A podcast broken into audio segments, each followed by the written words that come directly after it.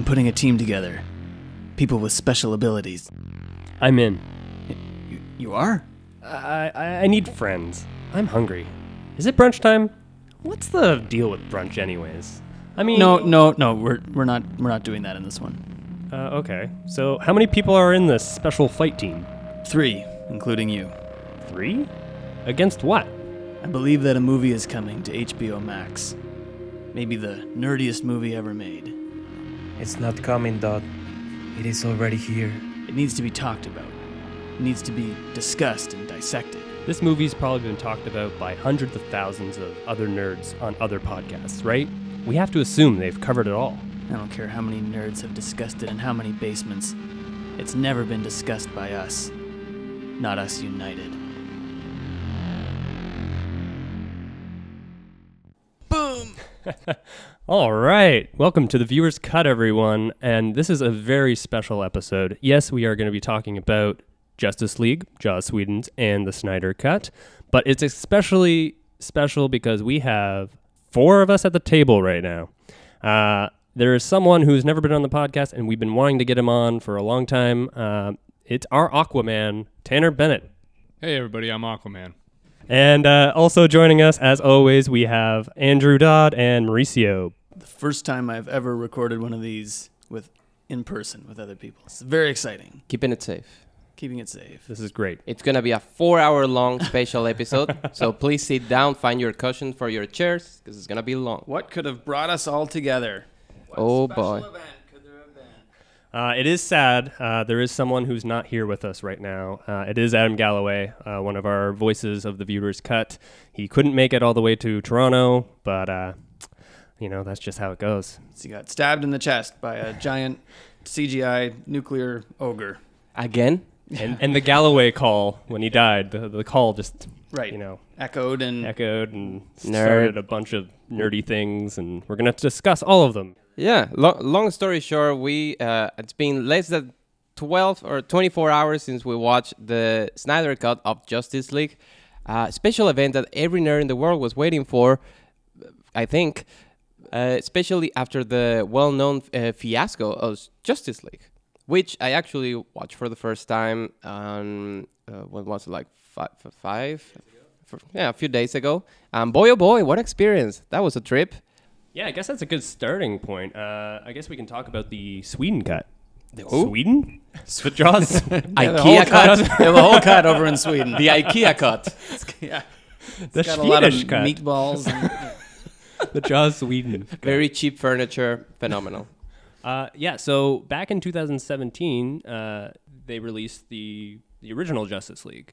Uh, was everyone a fan of that that cut? Did who who saw it in theaters? Anybody? I know Tanner. And we saw it together. We saw it together. Yeah, yeah. This Cute. is uh, another special occasion for that. And that opening scene, I just remember howling with you. Uh, as soon as we saw Superman uh, with the cell phone footage and seeing his mustache being removed, it was so bizarre, but just, yeah, it was it was crazy. Like after all the like you know you, we heard about all this hype about it before about the mustache, and then we just I just couldn't believe when they just kicked it off with how did they a start the nine movie by out that way? sixteen mustache clip. Just to just to clear it out, um, Henry Cavill was already signed for Mission Impossible, which, as we know, way superior movie than Justice League, and I think he kind of felt it. Um, the production from the production team from uh, Mission Impossible was basically like, if I'm not wrong, I think Andrew said it. You, it would cost three million dollars to shave that mustache that was gonna be in the movie. or who was it? Someone Paramount said we'll do it, but we're gonna charge you Warner Brothers an extra three million. I don't know why. Which I don't know how long it takes to grow a mustache. And honestly, three million dollars. It's a good thing he had a mustache in Mission Impossible. It looks amazing. Ghost Nation or Oh, He- whatever the hell that one was He kicked ass What in was- that movie. He Ghost really good. Protocol. He wouldn't have if he had he not had a mustache. So it's Yeah. pretty. And you can't fake a mustache. You know, you can You can, fake remove not one. having one. Yeah. kind of. They don't, they don't have fake mustaches. I, I No, swear that no, might have no, been no, a no, thing no. that like people might have worn. I'm gonna tell you guys about some stores that can you can purchase some mustache there. uh, but yeah, it was uh, it was a big thing. I think that was one of the things I I heard a- about the most before the release of the original Justice League, and it was the fact that he couldn't. Uh, shave his mustache, as we know. Superman, no mustache, thank you. And of course, he was on screen, and they have to digitalize, CGI cut out that mustache, and the result was just like a grotesque, Uh, unrecognizable Henry Cavill that looks like he lost half of his mouth in a car crash and someone tried to rebuild it. And can I say something? Something I think I just thought of last night while watching this is that I, I'll give the animators some credit. Ah, I know absolutely because absolutely. I think Henry Cavill and people can't see me, but he makes a weird face a lot. When he like scrunches up his upper lip when he's like intense. So I think the animators were like, "Oh shit!" Like that just made it all the harder, and that that's what I think was weird for them to try and emulate. That that the De Niro face. Yeah. He if, does you, if you like scrunch your nose up and tuck in your top lip kind of like into your teeth, I think he makes that face. And- So, and also- uh, yeah. I'm just saying it's not entirely their fault. Henry No. Cavill makes a weird face. I know? honestly feel one, he makes a weird face. Uh, sometimes it doesn't match with the beautiful body he carries. um, but also, It's kind of a rubber face. In that rubber it's got that face. rubber face thing yeah, going on. beautiful rubber face. Good old rubber face. And I think also yes, I, the the animators whoever did the whole CGI, honestly, kudos to them because they were working also with something that it shouldn't happen. It shouldn't be their problem. it's not their issue to deal with. Excuse me, we're doing a 80% CGI movie, and now you're asking me I have to take a mustache out of Superman's face, who's talking, smiling, fighting, and ha- they added this big teeth and stuff. Honestly, I don't think it's. I'm not gonna put all the fault on their shoulders. I think it was also a production team of trying to pull some strings to make that happen. But it is what it is. The movie is a disaster. We, we could talk the whole podcast about the history Yeah, of welcome that to the movie and what it was planned to be, and then what it sort of was, and then what it became, and then what the alt like. It, it, it's a multi-layered and staged. a thing. cursed production. I'm sure with a lot of people at Warner Brothers shitting a brick, trying to figure out how the hell they're going to manage a big thing. brick, big, like like big- a Berlin Wall a kind of brick. mustache brick. But credit for the mustache because that's probably what made this movie so infamous. Like that's Right. why Tanner and I were just One of talking the about reasons. This. One of the reasons why we're always going to come back to it. It's actually hilarious to see it. Uh, it's so cringeworthy. It's it's it makes it uh, a cult classic because of the mustache. Has anybody ever seen footage of like uh, Superman without the CG, like like some No. Good behind the scenes? Did I they put a loved- little uh, trackers on his I mustache? heard they put stuff in his mustache. Yeah, I I would heard have loved too. to just see him Oh, like, like a the screen of- Joker from uh, the Batman TV show. Oh, They yeah. just- he wouldn't shave his mustache because he was working on something else, Oh, and they just put makeup on it. DC's had a long history of covering up mustaches.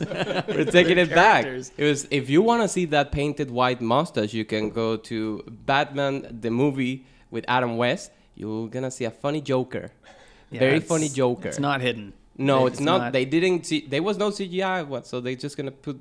Ton But that's in makeup. high def. In 1966, on people's tiny You little it, tube man. You TV, still you probably it. wouldn't. Okay. It, it looks weird. I think they should have like wrote in the mustache, been like, "That's uh, Superman's disguise." Like, you know, it would separate him from Clark Kent. I think the big S on his chest gives it away. No, no, no. It's like, but the original Superman's dead. But this isn't the original Superman. This is Superman with a mustache. And obviously, as we, we know, when you die, your hair still grows. Yeah. So I guess a mustache So pop up. I was going to mention this too, in that uh, we're getting a bit ahead of ourselves, but in the Zack Snyder's Justice League, he has a black Superman suit, and that's a reference to the famous Superman Death of Superman comic arc from the early '90s.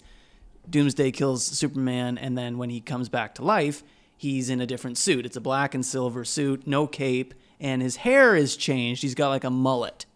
So I think there's a precedent set for resurrected Superman looks a bit different. So they could have worked it in so that resurrected Superman has a beard and maybe like longer hair, and that's part of his new look. I think it, that could it would have been better than what they did oh instead. my god, It yeah. explains some stuff, and I actually just want to highlight. Thank God, Andrew, you're here, because uh, I must say I'm not a full knowledgeable person on the comic world of DC. I know the basic, the thing I've seen in movies, some uh, things people tell me here and there, but I don't know details. Like there were characters in this movie that I was like, "Who that?" And uh, thank God, Andrew would be like, "Oh, this is blah blah blah blah blah blah," and it, it was a bunch of people actually. So it was it was good to have someone with the knowledge, especially because we're dealing with a universe that wasn't built up to the detail as Marvel, that had the time for how many uh, 11 years just building up this thing until we see the actual final guy. In DC, they were rushing after having four different Batmans and trying to put something together in the last second. So it, I don't have a big comic knowledge on DC. So many things in this movie, I guess, for actual fans or more uh, knowledgeable, nerdy person. Did they ever explain like uh, where the black suit came from, or he just He's just had it? sad. Like in this in this movie, in this movie, like was it one of his many wardrobes that was on his ship Yeah, that we never they saw? never discuss why he, picks that one. Like, he, there's takes not it a to like a dye shop. He has a walk-in closet. I need this to represent. Yeah. Is he is he in mourning of his own death? Like, why does he just? I feel like I feel like Black this season. I mean, he has he has a walk-in closet. You know how Yeah. hard it is to find that. I just want to go back to Justice League 2017 for a second. So, uh, Ryan and Tanner, you guys said you saw it in the theater. Yes. Was it, was it full? Was there anyone else in the theater? Was were other people laughing along with you guys? What we was were at the back. Yeah. Uh, we were laughing probably. I think it was pretty half half, like Yeah. half full. Um, yeah, I don't remember anybody being in proximity of, of us for me to be able to tell other people's reactions, but yeah. Didn't feel like a big movie. No, This no did not feel like the Avengers. No. No, it did not have that kind of buzz. Oh no, no. I didn't care about it because I watched Batman v Superman in theaters, and immediately after that, I uh, right. unplugged from uh, DC. I was like, I don't, honestly, don't care. Remember when Batman versus Superman was coming out, and like on social media, it would be like, "Now's the time to invest in Warner Bros. stocks because this movie's gonna sell huge because Batman and Superman have never been on the screen together." And they're building their universe. Yeah. Yeah. And then like what, like two years later, it's like the biggest flop. Down ever. with the ship. Yeah. Well, Tanner, what you described, that's like so typical, like movie studio producers thinking. Like, it has Batman and it has Superman in Two it. the biggest Good guys. enough. Like, it's going to be the biggest movie of all time, as if that's all it takes, right? To have the two of them side by side on a poster. That's what they're thinking about. And it's like, they haven't learned that it's still like, it needs to still be a good movie. It's not enough to just stick the two of them in this movie together. Yeah, it's not only ABS-C that's done. There's a lot to actually make the movie make sense. and I would hope Justice League 2017 was like the final like wake up call for like here you've not only got those two you've also now got Wonder Woman and whoever the heck else uh, uh Cyborg whatever they're all there the Flash they're all there they're on the poster it's the Justice League and nobody goes to see it so it's like learn that you can't just put these people together and have it be good Also, you have you're selling me a movie based on characters that I still don't know well. oh my god Like each again, I'm gonna go back. It's the only comparison we have at the moment. Like uh, Marvel, we're building each character with each movie. Some of them three movies for each, and so when we go to Avengers, I don't need to spend time explaining the background, the backstory of them. I'm already attached to them. I have a relationship with each of them. I know my favorite. I know the ones I don't like too much. Even if they have a catchphrase, a, a, line they repeat, I get it right away. Uh, this was just like we have to build the story of Cyborg out of nowhere. Uh, Wonder Woman, we know her, but it's still not fully there. Just one movie after Aquaman. Nobody, even before the movies, liked Aquaman as a superhero. Hmm. It's they build this giant buff guy, but yeah, that's that's about it. You mean that email in Batman v Superman that describes all the Justice League that didn't get you emotionally attached to each character? I just wanna talk with the designer they contact, who was like, "Can we make an icon for each of you?" Because each video Lex had Luthor like an, did He, he did an icon thing. yeah So he's a Lex designer. Luthor and his assistant woman there wow. So We're he had like- a designer. Too. like, yeah, like I don't, I don't want to have to like read a subject line in the email to know which super person this is about. So create a logo and put it on the thing. Smart. I'll just see the A. Very Apple. That's Aquaman. Very Apple. Yeah. Is that in uh, BVS the extended? Oh, Yeah, Really? it's in So the original. You're- Yeah, no, no. he- Wait, in the original, what? but you said you confirmed that Lex Luthor created it. Like, did they explain? Because that was a common thing. Like when people saw BVS in theaters, just like they just made logos for them. But like, did like in the extended, like did they? It's the same. It's the same. It's the same I have scene. no idea Yeah. they actually explain it. Is it Bruce putzing around in Lex Luthor's mansion? And he, Oh, I can't remember. Dude, I watched that movie once and was I think so. I think Lex Luthor's the one who's been doing the research about super people. So we owe him Anywho. everything that is happening. Thank you, Lex Luthor. You essentially assembled the Justice League. I just want to say Wonder Woman, not only best character DC has put up together in films, but I think personally she saved uh, Justice League just by being there. I think every time she was on screen, it was the most exciting. The best fight scenes are with her. I think the only storyline that kind of I care about it's uh, her. Like they actually put more attention to the Amazons having the box that uh, people from Atlantis or even humans obviously was the most important because it was the last one. but I think uh, she carried this movie. Um, she's the one that brings the team to together, keep peace of mind on Cyborg, uh, takes care of Flash almost like a you know like a little brother, just like pat in the back, stay stay still. Um, Batman is just a douche, and she has to deal with him. Because if we compare Superman, Superman, sorry, Batman on the first Justice League with the second, with the Snyder cut, Batman went from a very bad person, very awful person that was using everyone, now to more like a captain, st- strategic guy. So definitely they had to clean up a little bit Batman because it was very messy. Yeah. I hated Batman in the first version. I remember Batman. I remember I rented a, a Justice League DVD way back when, and uh, it had the Green Lantern in. it. I don't remember Like an animated Yeah, an animated one. And Batman was always the kind of guy that was like, "I work alone" and stuff like that. And he had that kind of attitude. And it's kind of surprising the fact that they made him the guy that winds up. Well, I don't know. Maybe that's that movie that I watched was inaccurate to the majority of Justice League. Who I don't know. But yeah, that's that was. Uh, there was multiple parts in it, and he was always like that. He was always kind of like, "Yeah, I know I'm in the team, but I do things on my own." My He was own like way." what Aquaman is almost. Kind of, yeah, movie. yeah. So it was kind of weird. Like even in the Joss Whedon or this one, he's the guy assembling the team. So is he Yeah. assembling the team so we can just like you know prove a point about himself? It doesn't work anymore because like the Justice League. I don't know the history of the comics really that well, but if if they like hit the like silver age of comics, which was like the '60s, '70s, then Batman in those comics was not what he is today, right? He's like, come on, Robin, Very let's go to the Hall too. of Justice and hang out with our friends. Like there was no real characterization there, so that may have worked as a as a leader of the Justice League when he that's what Batman was. But I agree, Yeah. today it doesn't really. and he was stand to he was like that on Batman v Superman. Very obviously, he was just so into himself. And I think what they did, um, what I felt now with the Snyder Cut is that there was a lot of um, he was feeling guilty for what happened to Superman. He was feeling like it was his responsibility now because he made a promise on his grave or something like that.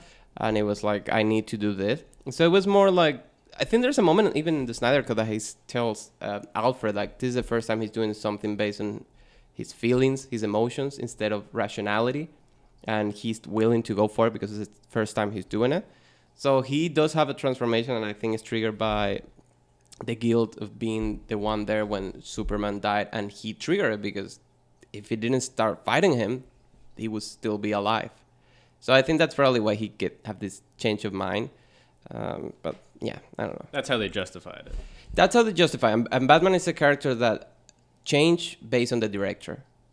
Uh, the Batman you have from, I mean, Adam West. That's the most Batman from. Let, come on, Robin, let's go to the Justice League. Like, uh, Like making uh, public appearances. yeah, and he's in hanging the- out at, he's the surfing local club. Yeah, he's sur- surfing he's at the in beach, LA. yeah. Um, Everyone just knows him. Right, Groovy Batman. Yeah, woo! That's the hippie Batman that we all know. Yeah. But then we also have, uh, you know, the Tim Burton that we know. He's a director who likes more Yeah. dark. I don't see. Michael Keaton's Batman hanging out. He was in, hang- in the Justice League. he was anybody. hanging head, heads down in his closet like an actual Batman, so it was very literal. Literal. And then we have uh, the, the Schumacher, which was we know it, and, Nipples. nipples, and and then we have uh, obviously the Christopher Nolan one, who was a little bit more uh, down to earth. I feel it was someone that was a good balance. It was a rich guy who was care about people, but still very trying to figure out himself.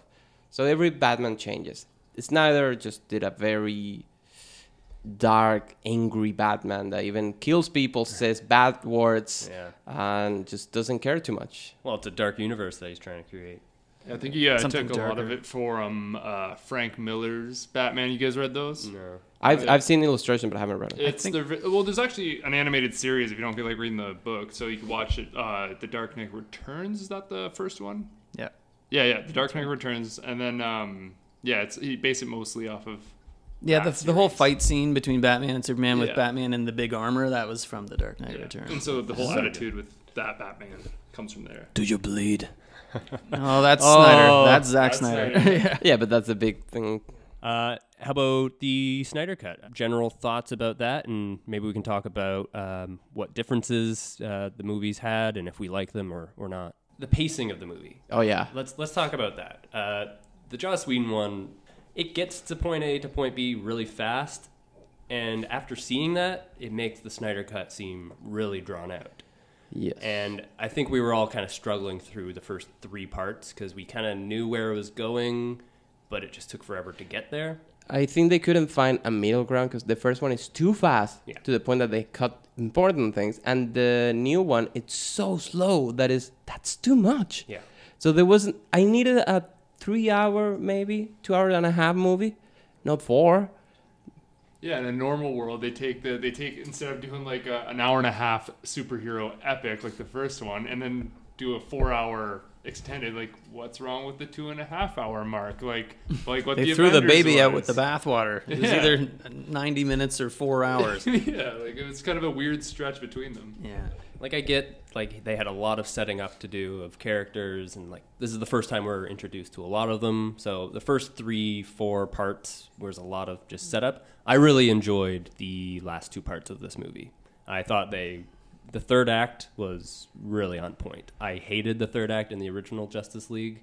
Um, just Superman comes and saves every situation. He just Joking does around. everything. Uh, but this one, it, it actually felt like every character had weight, and they pulled it, and so I was I was in for the pace of that last part. I think everyone woke up by that point too. Uh, we had some snoozers Literally. in the room. Uh, some people fell asleep, but everyone was in it for at least the sixth part.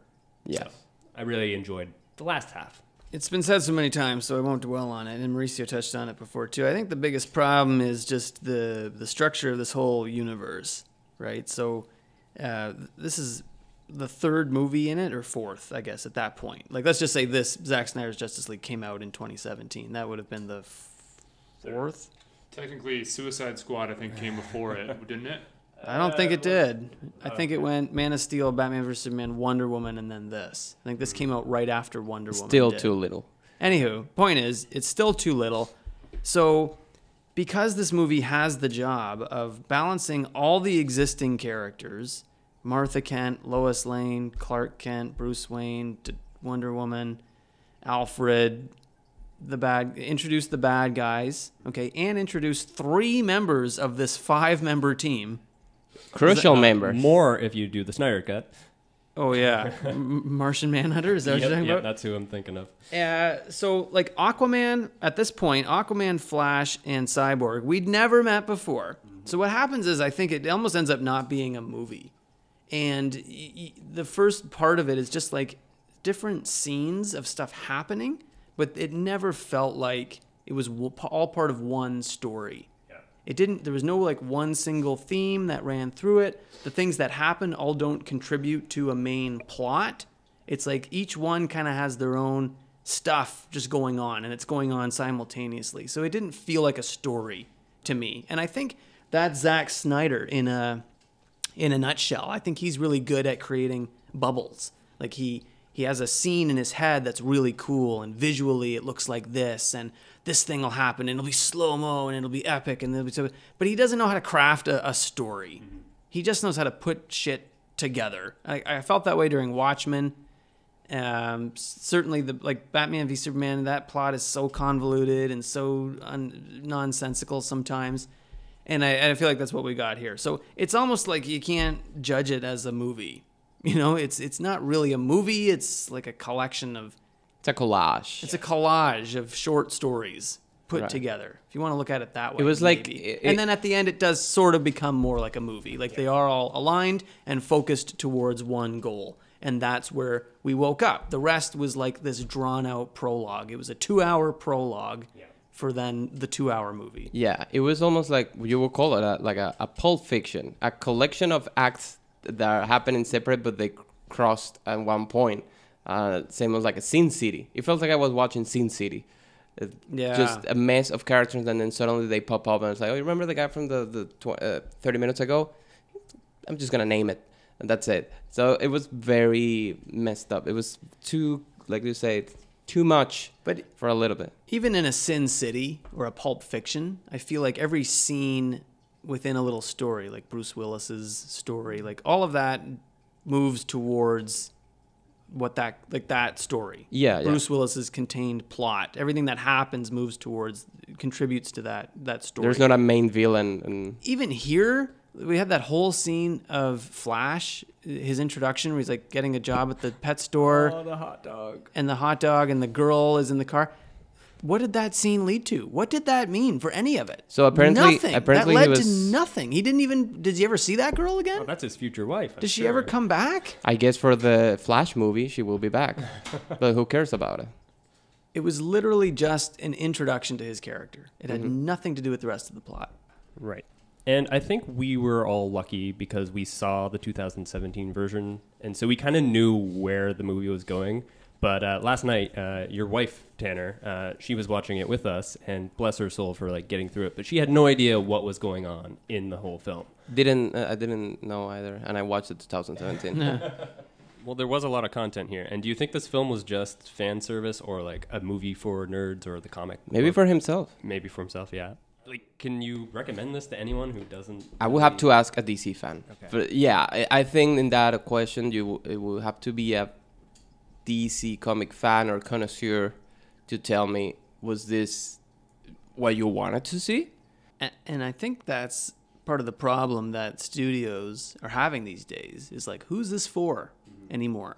Because in the 90s or in uh, the Supermans from the 70s and 80s, I think they realized that their audience is way bigger than just comic book aficionados.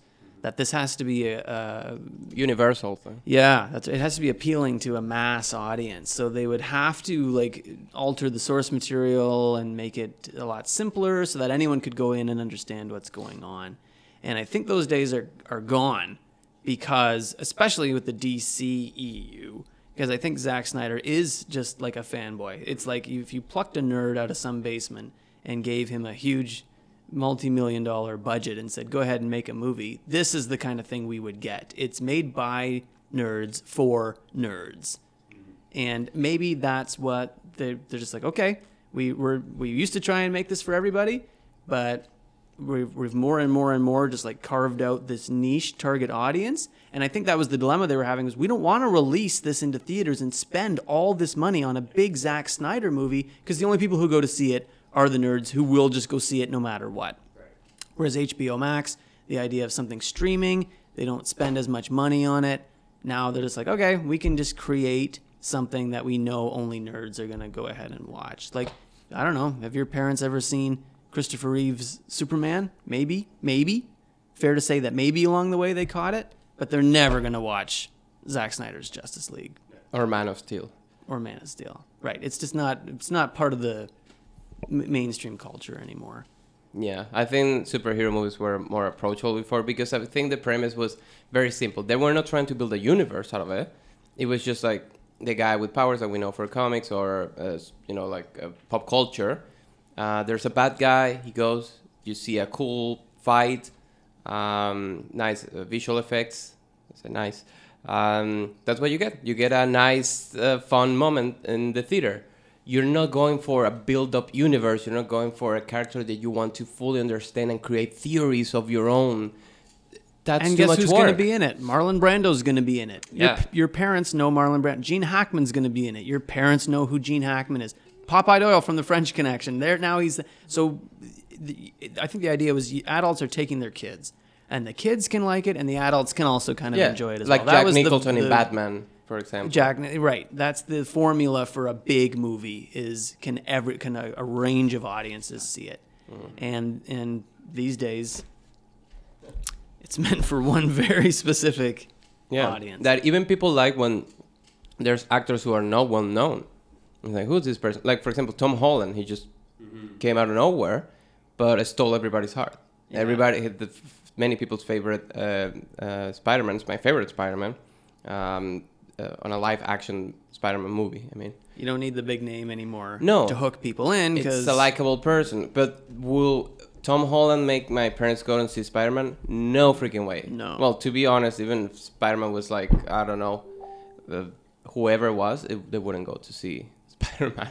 But that's that's a huge factor. Is Spider-Man is also now part of a universe where you, every movie now ends with an extra scene that tells you what is coming on, and it's it's like uh, like that. Create theories and make you create possible storylines, and that's too much work for the regular audience, and it's valid. It's more for a nerd audience that wants to see these worlds grow, expand, and follow their comics, which for so many years were treated like, oh, you're a nerd, you're stupid, get out of your basement, you're never gonna find a girl, you're never gonna find a boyfriend because you're a nerd.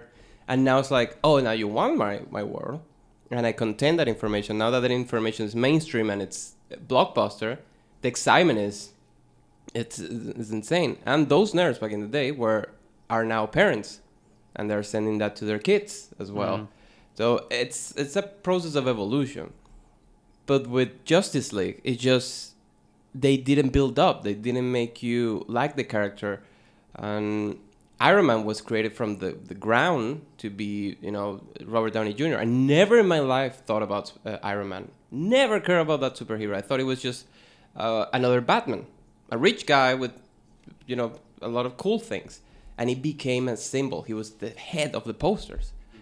And Justice League was like, we all know Batman, but there's been so many Batman that which Batman do I care about? I have no attachment to Batman fatigue. Batman fatigue. I have no attachment to a specific Batman. I have attachment to some Jokers because the acting was amazing, but I don't care about Batman.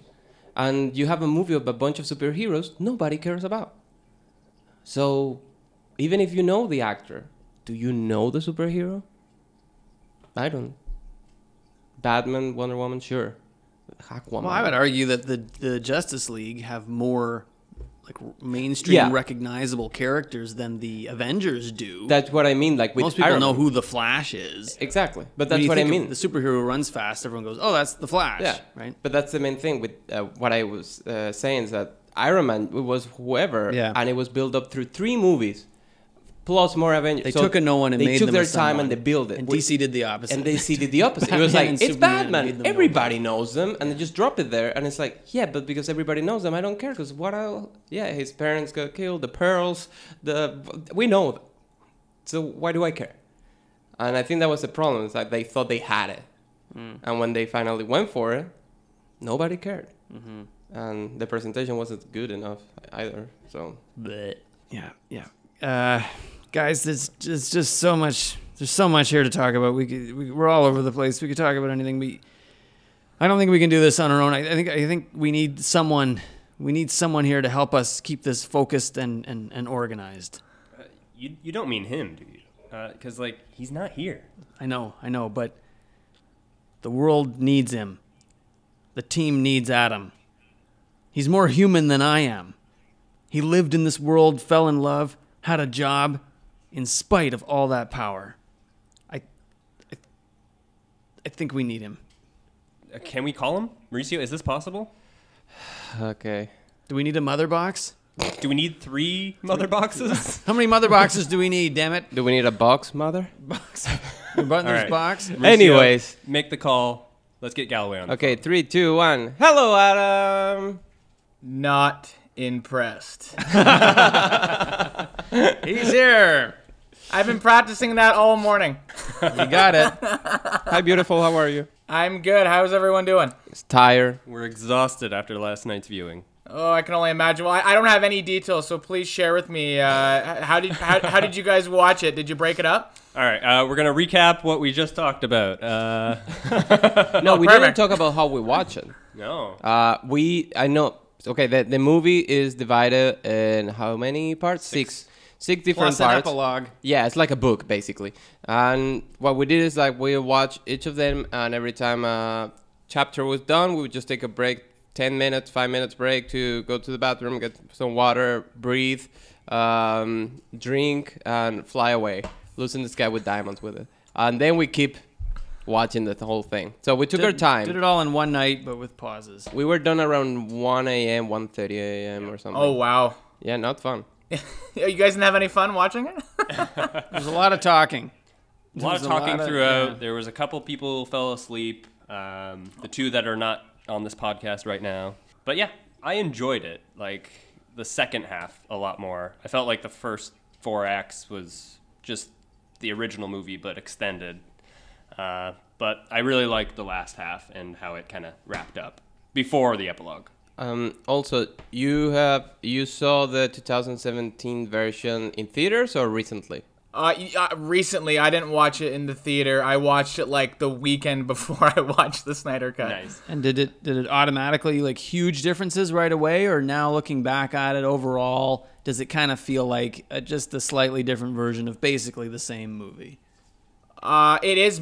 I mean, essentially, it is the same movie, but it's com- a completely different tone, and I enjoyed it way more than I did. I was bored with uh, the original theatrical uh, cut, Joss Joss Whedon's cut, I guess. Uh, this I enjoyed a lot more. So, do you have a list of things to talk about, or how do you want to? Uh, you can have you can have some time on the floor if you want. Yeah, I, like, like I was saying to Ryan, I, I don't have a lot of things to say. I just had a couple initial thoughts, and I thought this is going to be uh, very uh, relevant, uh, you know, having just came, come out. So I wanted to share a few things. Uh, I know I'm trying to. So I watched it in two big chunks. I watched the prologue and parts one to three, and then the next day I watched parts four to six and the epilogue. And I'm not a huge DC EU fan. I think is that what it's called. Uh, but I have to say I really did enjoy this for the most part. There were still a lot of things. A lot of it dragged, but there were a lot of really good scenes that I liked, and I like this tone better. I'm not a huge Snyder fan, but I do like Man of Steel. I don't love it. I liked it. I don't think it is like a piece of junk. And I liked the concept of Batman v Superman, but I think it f- missed a lot. And uh, I think I watched the ultimate cut, the three-hour version, and then this I really like. I thought though th- th- these three movies go together very well, and it's kind of like a little trilogy. So, and I, you know, I enjoyed it. So that's basically just in a nutshell what I liked. Did you just quickly? I know you guys have already talked, but can I just get quick, uh, Mauricio, Andrew, what you guys liked, just quickly, like if you liked it or not? Just us? You don't want Ryan, or Tanner? can go to I already, I already No, said my piece. Ry- Ryan already said it at the beginning. All right. just quick, just quick. you first, Andrew. oh oh man, did I like it? Uh, Well, I didn't hate it, um, but no, I don't think it's an effective movie. No, I, I appreciate as mess as incongruent and uh, sloppy as it is. I appreciate that what they tried to do with the theatrical movie or the theatrical release was make one story out of it, one streamlined intro story uh, that could be built upon with bigger. Like they basically tried to make it more Marvel. Like okay, we can't make the first Justice League as big as Zack Snyder wanted it to be. It'll just be this sort of foot in the door movie, and then we'll pick it up properly from here on out. So that was the right intention, but the wrong execution. Last movie's last this Zack Snyder is the right execution and the wrong intention, I think. So parts of it are interesting, and we can get into the ending parts later. But no, I just have a problem fundamentally with the way they've set this whole thing up. I just don't think it's ever going to work properly because of the structure of the series of movies. So I'm sitting at like a 5.5 out of 10, maybe a 6. Ooh. Oh, we're like putting uh, rankings here. Well, I just I don't know. That's Easy way the to best way it. to say if I Yeah. liked it or not. I, Uh, I have it rated, so that works. Okay. All right. Uh, I think in my end, I uh, I liked the first version as a comedy. Uh, if you think about it, I laughed a lot, and uh, this one, uh, talking to someone who would watch at any time of his uh, of the day the four hour and a half uh, director's cut of uh, Lord of the Rings, I think this four hour thing was too long. It felt forced. It felt uh, very. I don't know. I, I couldn't I couldn't follow the whole thing and. I don't like Andrew said. I don't think it was an effective movie, and I don't think it's because of the movie per se, but because of the universe where that movie lives. So it was something that was meant to die before before even being born. It, it they were trying to juggle with too many balls in the air, and the just thing just collapsed. And I, Interesting. I, I, I wished, I, I wished like it was. It's still, I, I, I feel bad saying it, but I honestly I do feel like one Snyder deserved uh, to you know finish what he started because what happened to him is uh, it was awful, and I can tell this was also a way of not only ending as uh, a project, a cycle he had, but also an emotional connection he had with the movie uh, happening at the same time of the his uh, the tragic event that happened on his family. So I guess it was necessary for him to finish it, and I appreciate that from an internal, you know, a personal perspective. Like it wasn't a Snyder cut for him and the fan. I think it was also like too close a cycle that was very painful for him. Uh, even dedicated the movie to uh, his daughter and everything. Uh, but as a movie, yeah, I don't I don't feel s- it holds. Will I watch it again? Definitely not. Unless it's on screen and someone's like, "Hey, you want to watch this absurd thing?" And it's like, "Eh, "Okay, not for four hours." We're about to watch the black and white version now, though. It's different. yeah, it plays backwards too. What does Tanner think? I think Tanner liked it the most. He That's my he's guess also a, a DC boy. Yeah, I want to hear what Tanner has to say. Hi, Tanner. I think it was the best movie ever made. let's just let's just come out let's come out like that. It it was Better or worse than Into Darkness? Oh man, now you're complicating things because that might have. Oh, I don't know. That's a whole topic. Uh, no, no, no. I, I definitely went into it with the most optimism. Definitely, uh, there was a lot of grumbling going into it, but uh, I think the, my optimism going into it really got me through the first three acts because yeah, they were holy. Yeah, like if I didn't, if I didn't know, if I wasn't anticipating anything, yeah, there would have been some drop off points for sure. But uh, Did the end deliver? yeah, I don't know. The problem with like the the Zack Snyder's tone, which I really like, I love the Zack Snyder f- style. I get, I think I'm probably the biggest Zack Snyder fan In the here. table. It- it- oh, oh, yeah, yeah, for sure. And um, so these the villains though they're like very very very comic booky in their motives like you know Darkseid just wants things for his glory and like he just wants to rule things Everything will be mine. yeah, and they, they have this like really gritty, trying to be like over hyper real portrayal, and it's just like, well, no, not really. I mean, it's not a hyper real portrayal. It's still very like you know fa- fantastical, but like I don't know, like the grittiness just kind of like do, like doesn't pair with this like like overly simplified villains, and like they should have like like. Thor Ragnarok if uh, would be like a style that I would apply to this if they're gonna go with this like really cartoony Goofy. Almost. goofy vi- yeah, yeah make it a little not goofy as in like just just like like i don't know what i want out of it honestly i, I th- that, that should kind of summarize my perspective i don't know what i want out of it but I think you're valid. facing the same problem that Zack Snyder has making it. He's like, I want this to be dramatic and epic and real, but at the same time, you've got cartoon aliens being like, I want to rule the paper universe. thin villains Yeah. like yeah you it's make just that real. Hey, Yeah, don't I- forget about the Nazis. There's Nazis in this movie. there a was, a, there was second, a yeah. nice swastika hung up in the background So there. I uh, just want to bring that up. If you're looking for an actual villain, there you go. Just to follow up on that, um, what do you love about Snyder? Like, is it his visual style, like how he makes scenes, or like, like what do you, You what talked, are you yeah, attached you talked last night about your experience watching 300 and things like that in Oh the yeah, theaters. it, it's totally just a cinematography thing or a visual style for sure, and just like the like, like overly gratuitously epicness of it, and like you know, there's no.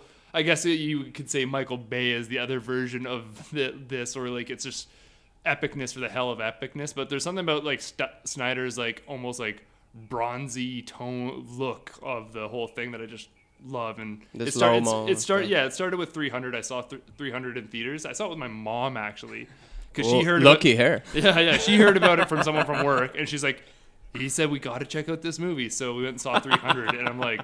That was weird, mom. Thank you. I love it. Now, very, very homoerotic. yeah, but yeah, it's just his like electric style, and then like he like you know he can and, he, and it can translate through like a variety of mediums. Like he, he's even filmed on a on a cell phone before, and it's still you can tell it's Zack Snyder. It's just an instantly recognizable branded style that like you know you're watching Zack Snyder, and I think that's what I like about it. It's just a very defined style. No, I think his movies have a visual that it's very attractive. Like there were moments where, for example, the battles with Wonder Woman, I thought it were amazing. Every time she was on screen, the the we talk about her being super fast and stuff, but I think she stole the show on looking amazing. And yeah, I I, I do feel he's a very good cinematographer and a mm-hmm. very good filmmaker filmmaker who likes to experiment. The thing is, which is valid, happens. You think that because you can direct and make things look good, you might be good at storytelling yeah. which is not the case. Yeah. And it's good if you try, but doesn't mean it's gonna pay off. Not everybody can be a Tarantino who writes like phenomenal scripts and he knows exactly what he wants on screen. So it's it's a weird balance, but I still appreciate what he does. I think as an action kind of director, it's very good. Yeah, he definitely Zack Snyder definitely storyboards before he writes the script. well, I think it was yeah. yeah, I think it was you're right. 300 that he and uh, the same with uh, Watchmen. It was like uh, frame by frame what it was in the graphic novel. That's how he rep- made uh, 300 and many of his uh, films. So he's very careful and meticulous to actually follow what the fans saw. He wants to project it, which is pretty cool. I think that's pretty awesome. but yeah, the storytelling because even the way to write in some uh, uh, novels or comics, it's very childish, very basic. It's not as advanced writing, and still put that on screen. And when someone is saying it, delivering the line that you read on the comic, doesn't sound good. But I appreciate that he's like, what you saw on paper, you're gonna have it on screen. It's a, it's a, it's it's a way, it's a style to do it, especially superheroes. It's funny. uh, The whole concept of a superhero, it's funny. What else you got, Adam?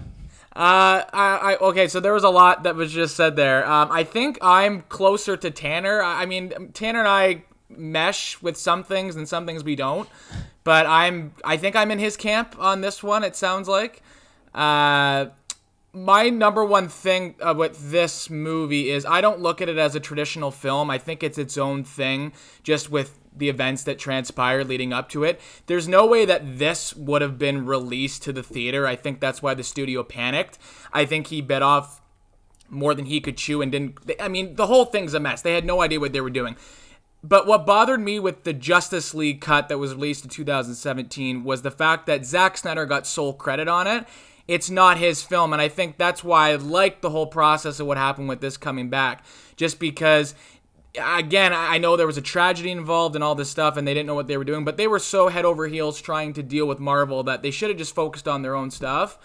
And I just watched this as its own thing. It's not a movie. It's four hours. The pacing and structure is totally off, but it was still in. It was fun to see what was originally shot and what they actually axed. That like this was all filmed, and the studio said, "Nope, we're gonna reshoot a bunch of it." And we're gonna add more stupid humor and make it more like Marvel. And it's like, why? They just ended up spending way more money. The first movie was a flop, and they're just out all this money and then you've released this it's like well what like you had something here to work with they just needed to i do believe they should have had a cyborg movie before this because as we all learn with this cut it's very heavy on his backstory. And I- i'm not the first person to say this but i do believe there's about a three hour cut of this that's like really good. I think you could easily trim an hour off of this and it would have been a really jam-packed solid movie and there's a lot of good moments. What were your guys thoughts i don't know if you already talked about it on flash in this uh, version compared to the other one because i really like the flash character i thought his introduction scene was great and i like that he played a huge part in the end uh, and it wasn't just Superman showing up and just taking care of everything by himself. Like they still had to work as a team, and Flash really stepped up. And I'm glad they cut that stupid scene from the theatrical cut where he goes and saves like the Russians, and Superman helps him, and he moves the building and all that stuff. So I'm just curious what you guys thought about Flash. I really liked Flash in this one as well. Um, his intro scene was great, but I did laugh at the hot dog part. I couldn't help Yeah, myself. it was a little dumb, but at least, but it had a payoff though. At least it was his Yes. way of getting a. I mean, I'll, I'll, I'll buy it. I'll take yeah, it. yeah. When the payoff came, I'm like, okay, I get it. So that is kind of funny. Uh, Yes, and very- also, very I. I like how he wasn't scared like he was in the uh, the Whedon cut. Like, Oh, he, he didn't need a 100%. pep talk from Batman to like save people. He just he did his job and he was more confident. And I really liked him. He was still a comic relief, but not as Useless. yeah, as goofy in like the first one. Like, yeah, there was no brunch talk or anything. Like that was great. Oh, the brunch. Oh my god, I'm so glad that. Oh, that's so stupid. And I'm sure when you guys were watching when that moment happened in the movie when uh, Kevin Costner and Russell Crowe narrate when he's like, I, I, I don't even care about these movies. I had full on goosebumps like that. I just love that moment when it calls back to Man of Steel. He gets the speech again. He gets the black suit, and then he flies. And I think Kevin Costner says, "Time to fly" or "Fly now, son." Or, like I love that shit. Like I eat that now. shit right up. As, yes, as, as cheesy as it was, I love that because, like I said, I don't, I didn't mind Man of Steel. And what I did find interesting about this cut is this movie, like the really over the top action that you get at the end of Man of Steel and Batman and Superman, it's not that bad for Zack Snyder in this. Like it's a little crazy, but it's not that bad. No, it Like- was it was quite tolerable. Whereas Man Yes. of Steel was like a migraine. This, this was insane. This was much better. Yeah, the action was much. They learned their mistakes from their mistakes. I For think. sure. I feel like this version just pumped it up to like average and fine. I don't think it's great. There are great moments, but I just bumped it up to like an average Marvel movie, I would say. Like I'd watch this over like Ant-Man the Wasp and Guardians of the Galaxy 2. Like I put it right up somewhere in there. It is too long. You definitely have to trim it down. Like I said, there's a 3-hour version that's that would probably be really good, but I, I mean, there was a lot of really good moments in this. I, I, I enjoyed a good chunk of it. I thought for its length, it was paced decent. It could have been very boring and dragged out. I wasn't too bored in this. Uh, and then I know we're going to talk about the the epilogue, so I don't want to get into that yet. But that's basically my overall thing. I give it a seven out of ten. Nice. I'm glad they released it the way they did, uh, as a four-hour like movie all at once, not like a six-part episode where you'd have to wait weekly, as I thought they were going to be doing. Because I don't think anyone would have made it to the end if they did No. it that way. No one would tune in every week. So I think it was smart to release it all at once. Uh, but yeah, I have a feeling I'm going to watch like part five and six on its own. And I just want to watch a lot of that action scenes again. So that's what I'm going to take away from it is a good hour at the end. Th- think of how much more exciting it would have been had Flash and Cyborg and Aquaman had their own movies first. And Oh, would have been this, would have been incredible. this movie wouldn't have had to waste so much time setting them up. And it, had you just been able to be like, we already know, we're already invested in these characters, and now here they all are fighting together. That Yeah. I agree with Adam that there's a, a the- the best version of this of these movies don't don't exist yet. No. still somewhere. Release the weed weed Snyder weed weeder cut. Make the weed legal, whatever. yeah, I, I don't think you need a Flash movie. I think a Cyborg movie. Put Aquaman before this, then you have Wonder Woman and Batman v Superman. That probably would have been pretty good, and then release it after Endgame. The fact that they tried to rush it and release it before Infinity War and Endgame was just stupid. Like it should be, it should have been released now. Like this, ver- like right now, it, it was just dumb. That you could tell they were really nervous and they were they didn't know what to do, so they just rushed everything. Like the fact that everyone was introduced in this movie is ridiculous. As good as it is, like I like as a whole, Andrew, what were your thoughts on Cyborg's backstory? And what's his name from uh, Terminator 2? Dyson? Oh yeah, basically playing the same guy he played in Terminator 2. Um, I, like fine. I don't know what what's what's there. What's there? Dad, uh, absentee father who then resurrects his son. Like I, don't- I don't know. I don't know anything about him. Uh, like uh, Victor Stone. Other than that, he was a good foot. He was an athlete who then had an accident, which I feel like we've seen in like every sports movie. Or, or that's not that's not entirely original. That part of it. So I don't know. I don't think there's enough meat there. I think they could have. I do think. I think they could flesh that out into a movie for sure. Both Flash and like, like I don't know what the hell was going on with Flash and his dad's in prison and his dad. I don't know why Yeah, his dad's in prison and he his dad wants him to be a lawyer or doesn't want him to be a lawyer. I. I, I never followed that at all. So that to me was nothing. Like I would have cut that out of the movie simply because it. I don't know what it meant or what it meant for the Flash as a character. How that ties into his big moment at the end where he's like going back in time or whatever. So uh, I know you asked about Cyborg. Yeah, I think that could have been a good Cyborg movie out there, a father and son story or what have you. And I, I don't know. I don't know. And even if it wasn't, but I, because I don't think Cyborg would move uh, uh, too much audience, even if it wasn't a successful movie, you know, mo- uh, money makes everything, it would have been a good movie to set up for this movie. And we don't, because I think most of the movie is Cyborg's uh, background more than Yeah, good, a good chunk of it was. more than anybody else. Because I think there's a great story there, and it doesn't have to Like, be a big 100%. superhero blockbuster. It could No. have just been like almost a drama. It's just a like setup sci-fi drama about family and Yeah. his back. Like there was something about the, the the mom was at the school talking to the principal. Like what the heck was that? I don't. What was the point of that scene? I don't remember what we were supposed to take. away something from that, he was doing bad because uh, he was helping a, another person, and I don't, it was very confusing. It just showing that the mom was there for him no matter what. I think it's pretty thin, and uh, they had whole big scenes there to just talk about something really thin. Like that whole scene was shot just to show that Victor Stone was like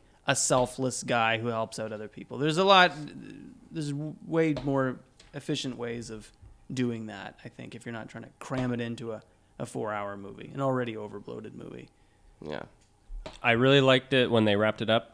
Uh, I was totally satisfied, but then they just kept going, and so I think Ugh. it's time to talk about the epilogue and all the extra fan service that uh, Zack Snyder tried to throw in there, and uh, I guess they're trying to set up for the Snyderverse again. the Justice League 2, 3. Thoughts on the epilogue? Did anyone get like a Return to the King vibe at the end of this no, movie? no, no, nobody did. Like, oh my god! this. And Take I your love when it has take three a step back. No, don't. You are sinning. How dare you? I'm I'm sorry, not gonna forgive Mauricio. you. No, I'm, I'm gonna sorry. forgive. No, no, no.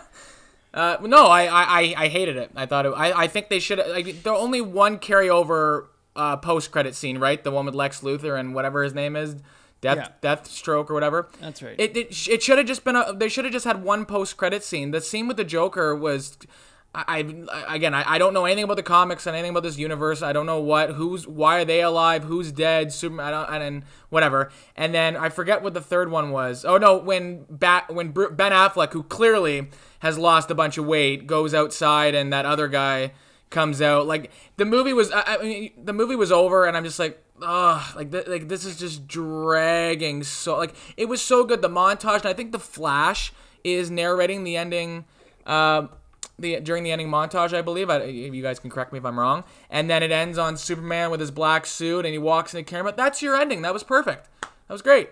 Well, it just I think it ties back to what I already said, Adam, before you got on about how this movie isn't one cohesive story. It's a collection of different things going on, and I think the epilogue points to that. Where I think at the again, Zack Snyder had shot a lot of this stuff, not all of it, but I think some of it was shot for this. I don't know exactly.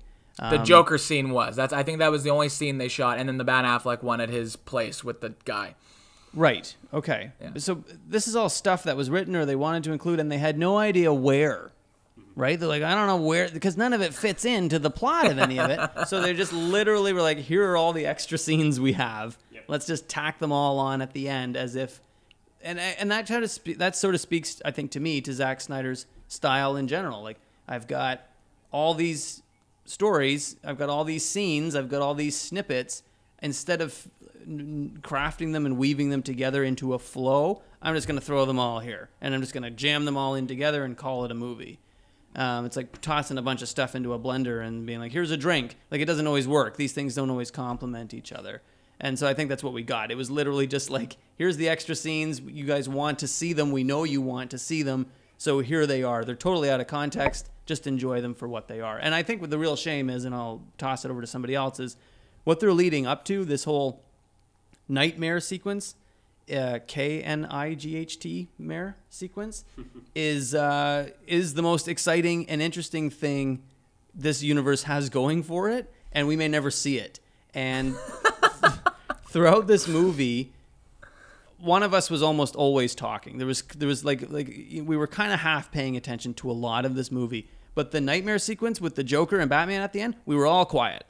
And that tells me like that's when we were the most invested in this scene that we have no idea its context or what it's supposed to be. We know this big thing is coming in the future, and um, they but they but he just again doesn't know how to properly set it up or introduce it.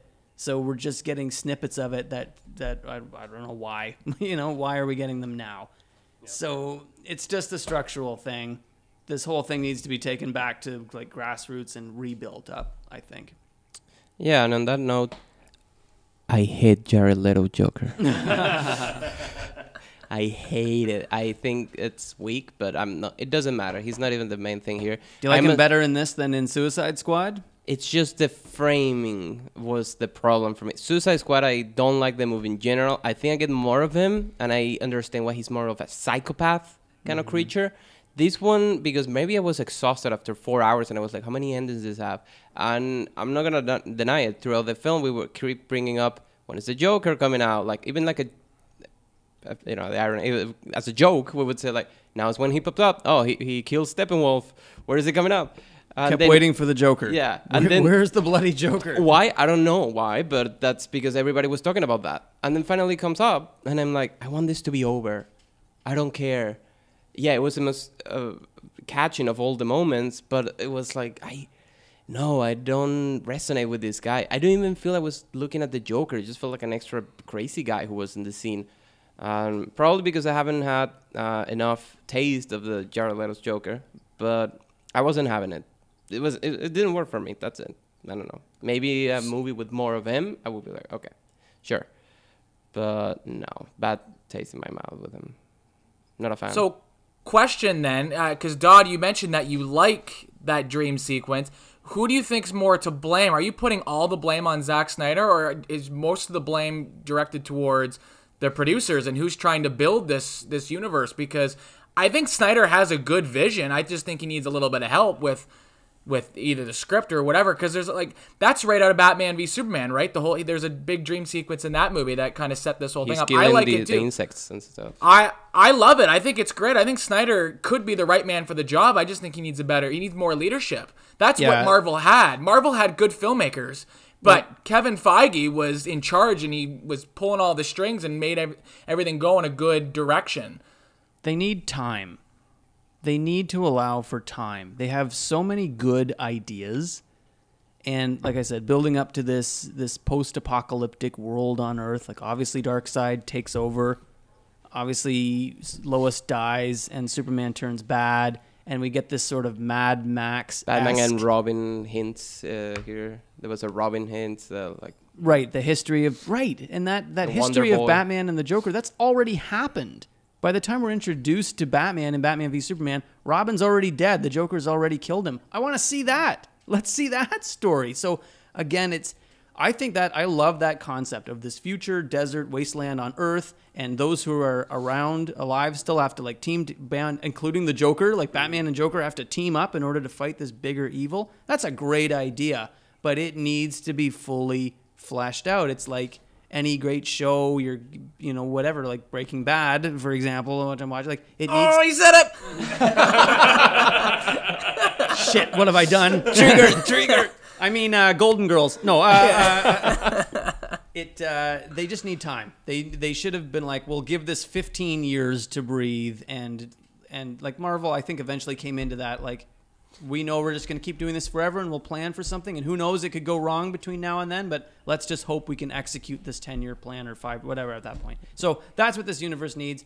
Give us time, space this out. It's a good idea for them. They know they've got all this material for years to come. That's what they want. Give us give us each each of these characters a movie and build up to this big futuristic idea you have. There's tons of material there to mine from. I don't know why they felt the need to rush this. As like, are the rights to the characters about to expire? I don't know why they they felt like they needed to. It was just- up. What are they going to do next? If they No. hurry up and get it all out, where are they going to be? What are we going to get after that? Martian Manhunter movie. Boom. No one knows who that is. uh, yeah, Martian Manhunter Vision, uh, WandaVision. Uh, I think, uh, well, at, at the end, the fact is that money is louder than fans. Money is louder than a vision of an artist, of a director, of a scriptwriter. And they were fighting the war of money to have the best franchise on screen at the same time. It's a competition, it's a thing of ego.